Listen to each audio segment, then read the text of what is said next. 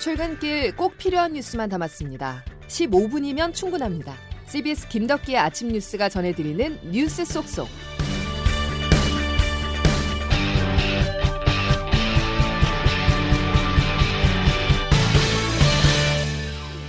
여러분 안녕하십니까? 11월 8일 김덕기 아침 뉴스입니다. 요소수 부족 사태가 해결의 기미를 보이지 않고 있습니다. 물류 대란에 대한 불안이 확산하면서 식당을 운영하는 자영업자들은 쌀을 아기가 있는 가정에서는 기저귀를 미리 주문하고 있는데요. 정부는 대책 마련을 위해서 군 수송기를 동원해서 호주에서 요소수 2만 리터를 급히 들여오기로 했습니다. 하지만 이는 임시 방편으로 근본적 해결책은 아닙니다. 첫 소식 이진 기자입니다. 정부의 요소수 수급 안정 방안은 우선 이미 국내에 확보된 물량이 원활하게 공급되는 데 초점이 맞춰졌습니다. 이를 위해 오늘부터 연말까지 요소수와 그 원료인 요소 매점 매석을 금지하는 고시가 시행됩니다. 고시 시행과 더불어 산업통상자원부와 환경부, 공정거래위원회, 국세청, 관세청 등 관계부처는 매점 매석 합동 단속에 들어갑니다. 매점 매석이 적발되면 3년 이하 징역이나 1억 원 이하 벌금형 처분이 내려집니다. 환경부와 산업부에는 매점 매석 신고 접수를 위한 신고센터도 설치됐습니다. 이와 함께 정부는 중국 외에 호주와 베트남 등 다른 나라에서 요소를 들여오는데 외교 역량을 총 동원한다는 방침입니다. 당장 이번 주에는 호주에서 요소수 2만 리터가 긴급 수입되는데 수송기간 단축을 위해 군 수송기까지 동원됩니다. 정부는 수입 통관 절차도 최대한 서둘러 차량용 요소수 경우 검사 기간을 기존 20일에서 사흘 내지 닷새로 대폭 단축할 예정입니다. 관심을 끌고 있는 산업용 요소의 차량용 전환 여부는 다음 주까지는 결론이 날 전망입니다. 한편 정부는 소방과 구급 등 필수 차량용은 석 달치를 보유 중이기 때문에 필수 차량 운행에는 지장이 없을 것이라고 강조했습니다. CBS 뉴스 이희진입니다. 요소수 부족 문제가 커지자 민주당 이재명 대선 후보도 가만히 있지 않았습니다. 긴급 회의를 주재하면서 특사단 파견을 주문했는데요. 지금 당장에 급한 일시적 공급종 문제를 특사단을 파견하는 방법 등을 좀 동원해서라도 최대치의 대책을 좀 강구해 보는 게 좋겠다는 생각이 듭니다. 민생 이슈에 빠르게 대처하려는 모습을 부각시켰습니다. 한 발 더 나아가 국민의힘 윤석열 후보와 정책적 차별화도 시도했습니다. 전 국민 재난지원금 반대 입장을 밝힌 윤 후보를 향해서 초과 세수가 약 40조 원 가량 될 것이라면서 부자 나라의 가난한 국민이 온당한 일이냐고 따져 물었습니다. 자, 그런데 이재명 후보와 윤석열 후보의 공통점이 있습니다. 두 후보 모두 2030 젊은 세대의 지지를 얻지 못하고 있다는 점인데요. 젊은 층은 진보라는 공식이 깨지고 있어서 고민인 여당의 상황 박희원 기자가 먼저 보도합니다. 한때 청년층의 압도적 강세를 보였던 더불어민주당. 이제는 각종 여론조사에서 국민의힘에 뒤처지고 있습니다. 이재명 후보도 전 연령층에서 유독 청년층 지지율이 낮은 상황.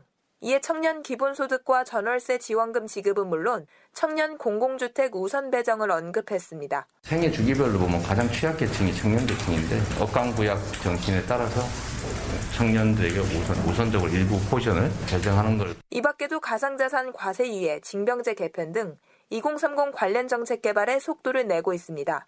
하지만 이 같은 정책적 노력이 지지율 회복으로 이어질진 아직 미지수입니다. 특히 민주당 집토끼로 불리는 2030 여성은 과거 이 후보의 형수 욕설이나 최근 오피스 누나 발언 등에 예민하게 반응하고 있는 게 현실입니다. 당 안팎에선 근본적으론 대장동이 가장 큰 결함이 될 거라는 우려도 여전합니다. 민주당 지도부가 순차적 공약 발표를 예고한 가운데 청년층 지지를 회복할 수 있을지 주목됩니다. CBS 뉴스 박희원입니다. 국민의힘은 대선 경선의 후폭풍이 이어지고 있습니다. 윤석열 후보가 최종 경선 투표에서 당원들, 그러니까 핵심 지지층인 중장년층의 절대적인 지지를 얻은 데 반해서 청년층은 홍준표 후보에게 표를 던졌습니다. 결과에 대한 반발로 20, 30대 젊은 층은 국민의힘은 노인의 힘이라면서 탈당 움직임까지 보이고 있습니다. 보도에 이정주 기자입니다. 지난 5일 대선 후보 선출 전당대가 끝난 후 국민의힘 홈페이지에선 당원들 사이에 비방전이 일고 있습니다. 홍준표 의원을 지지했던 20, 30대 당원들이 윤석열 후보의 선출에 반발하며 탈당을 예고하자 윤석열 후보 지지층은 위장 당원들의 공세라고 맞받은 겁니다. 50대 이상 연령층이 전체 당원의 약 70%를 차지한 가운데 윤 후보가 당원 표심에서 압도적인 지지를 얻으며 홍 의원을 제친 바 있습니다. 양측 사이의 갈등이 세대 간 대결 양상으로 번지면서 원팀 구성을 우려하는 목소리도 나옵니다. 지난 6월 30대 돌풍을 일으켰던 이준석 대표는 수습에 나섰습니다. 2030의 우리 당에 대한 지지라는 것은 어느 특정 인사가 전유할 수 있는 것이 결코 아닙니다. 오늘 서울 현충원 참배를 시작으로 본격 대선 행보를 시작하는 윤 후보가 경선 후유증을 어떻게 극복할지 주목됩니다. CBS 뉴스 이종주입니다. 윤석열 후보의 과제는 또 있습니다. 정권 교체를 위해 하나로 뭉치는 원팀입니다. 2030 당원들의 탈당으로 홍준표 의원의 도움이 절실하지만 홍 의원은 사실상 선대위에 참여하지 않겠다고 선을 그었습니다. 이런 가운데 김종인 전 비상대책위원장은 총괄선대위원장으로 국민의힘 선대위를 이끌 것으로 보입니다. 조태임 기자가 보도합니다. 국민의힘 윤석열 후보는 같이 경쟁했던 홍준표 의원에게 선배님 깐부라는 표현을 써가며 구애의 손을 내밀었습니다.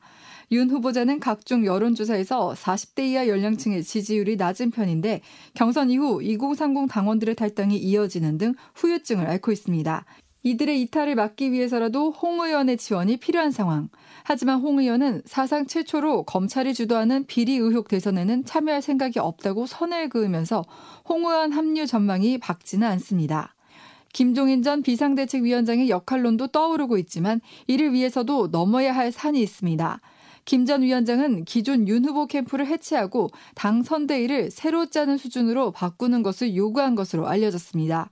앞서 김 전 위원장은 윤 후보 주변에 대해 8일대라고 지적한 바 있습니다. 8일대에 둘러싸여가지고 한 5개월 동안을 헤매는 곳이 지금 윤석열 총장의 오늘날 현 주소가 아닌가. 만약 김 전 위원장이 요구하는 수준으로까지 선대위가 전면 재구성될 경우 기존 윤 후보 측 구성원과의 마찰도 불가피할 것으로 보입니다. 또 김 전 위원장의 합류는 홍 의원의 합류를 더 요원하게 할 것이라는 전망도 나옵니다.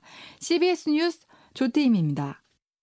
고발사주 의혹 등 국민의힘 윤석열 후보에 대한 진상조사를 벌이고 있는 대검 감찰부가 윤석열 검찰총장 당시 대검 대변인들이 사용했던 휴대전화를 압수했습니다.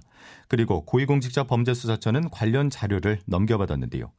대검 대변인들은 주로 언론사 기자들과 통화를 하기 때문에 언론 통제로 비춰질 수가 있어서 적법한 절차를 밟아야 하지만 공수처가 이를 어겼다는 비판이 일고 있습니다. 윤준호 기자입니다. 대장동 개발 특혜 의혹 소식으로 이어가겠습니다. 화천대유 자산관리에 투입된 자금 150억 원이 조세회 피처로 알려진 미국의 유령 회사에서 왔다는 사실을 CBS가 단독 보도해드렸었는데요. 관련한 추가 내용이 들어왔습니다. 거대 글로벌 헤지펀드 운영사가 이런 과정 전반에 깊이 관여한 정황입니다. 허지원 기자가 단독 보도합니다. 화천대유가 지난 2018년 성남 대장동 부지 수익을 담보로 빌린 210억 원의 자금 흐름을 보면 해외 조세 피난처와 증권사 사모펀드, 은행 등 여러 단계를 거쳤습니다. 그런데 이런 복잡한 자금 흐름을 운영 자금만 180조 원에 달하는 글로벌 헤지펀드가 설계한 것으로 CBS 취재 결과 확인됐습니다. 알고 보니 화천대유 대출 상품에 152억 원을 투자한 조세유 피처의 유령 회사 설립과 해산이 헤지펀드인 오크트리 캐피탈 주도로 이뤄진 겁니다. 또 페이퍼 컴퍼니와 함께 수억 원을 투자한 개별 투자자 명단에는 오크트리 캐피탈 한국지사의 고위급 임원과 배우자도 있었습니다. 결국 헤지펀드와 조세회피처, 증권사, 은행까지 총 4단계를 걸쳐 돈이 화천대유로 흘러간 건데 전문가들은 이런 복잡한 구조가 자금의 출처를 숨기기 위한 장치라고 지적했습니다. 자본시장연구원 A씨입니다. 복잡하게 여러 단계가 다 들어간다는 얘기는 그건 충분히 그만한 이유들이 있는 거거든요.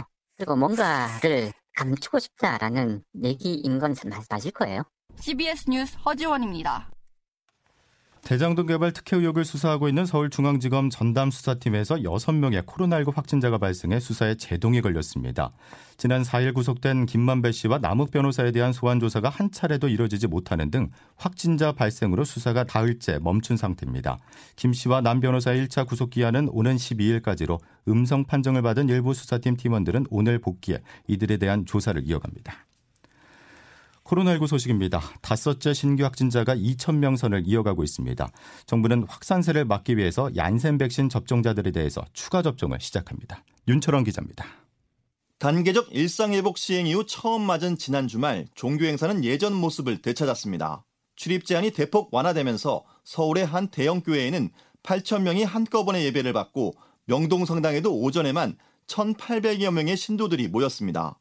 하지만 코로나19 신규 확진자는 닷새째 2,000명대를 기록했습니다.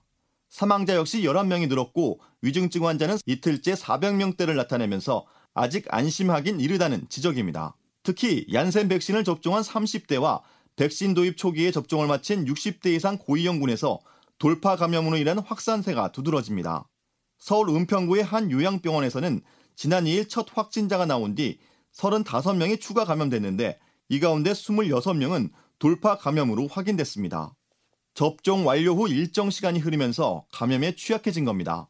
이에 정부는 요양병원과 시설 등에 대한 추가 접종 일정을 한 달 앞당겨 오는 10일부터 입소자 종사자 50만 명에 대한 추가 접종을 실시하기로 했습니다.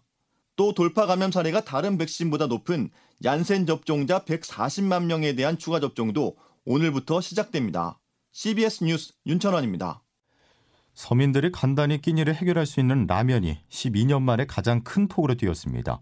밀가루 가격도 올라서 떡볶이 같은 서민 먹거리가 줄줄이 오를 거란 전망입니다. 장규석 기자가 취재했습니다.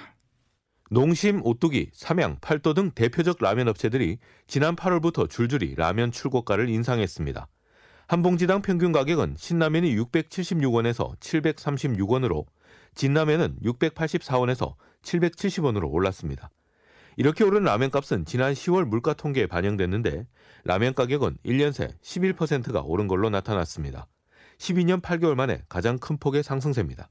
비단 라면뿐 아니라 밀가루 가격 상승에 국수 값도 20% 가까이 올랐고 파스타면, 빵, 과자 가격도 동반 상승했습니다. 문제는 수입 식재료 가격이 더 오를 것 같다는 겁니다. 유엔 식량농업기구의 세계 곡물 가격 지수는 캐나다와 미국 등 주요 밀 수출국 수확량 감소로 10월 기준으로 한 달 전보다 3.2% 상승했습니다. 소금 가격도 1년 전보다 23.9%나 올라 김장철을 앞두고 걱정이 커지고 있는데요. 식자재 가격이 오르다 보니 외식 물가도 점점 오름폭을 키우고 있어서 농산물 가격 급등이 물가 전체를 밀어올리는 이른바 애그플레이션에 대한 우려도 커지고 있습니다. CBS 뉴스 장규석입니다. 자, 이제 기상청 연결해 자세한 날씨 알아보겠습니다. 김수진 기상 리포터. 네, 기상청입니다. 예, 겨울을 재촉하는 비 소식이 있죠. 네, 입동 절기가 지나자마자 오늘부터 날씨가 급변하겠는데요. 월요일인 오늘 전국적으로 세찬 비가 점차 확대돼서 내리겠고 찬바람이 무척 강하게 부는 가운데 낮부터 기온도 큰 폭으로 떨어져서 날이 급격히 추워지겠습니다.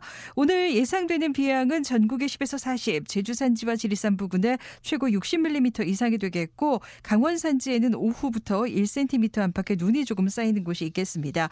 특히 현재 대부분 해상에 풍랑특보가 발효 중인 가운데 서해 바깥 먼 해상에 지역에 풍랑 경보가 중부와 제주도, 호남 서부와 남해안, 경북 북부와 북부와 동해안에 강풍주의보가 발효 발표된 가운데 오늘 순간 최대 풍속이 초속 20m 이상에 달하는 엄청난 강풍이 불어닥치겠고요.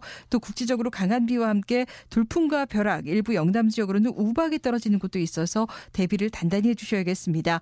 이런 가운데 오늘 낮 최고 기온 서울 10도, 춘천, 청주, 광주 13도, 대구 16도의 분포로 어제보다 많게는 10도 가량 기온이 큰 폭으로 떨어지겠고 주 후반 후반으로 갈수록 추위는 점점 더 강해지겠습니다. 날씨였습니다. 자, 어제는 30년 만에 가장 따뜻했던 절기 입동이었다고 하는데요. 어제 날씨는 잊으셔야 합니다. 오늘 비가 내린 후에 날이 갈수록 추워질 거란 전망입니다. 이제부터 본격적인 겨울을 준비하셔야 합니다. 김덕기 아침 뉴스 여기까지입니다. 고맙습니다.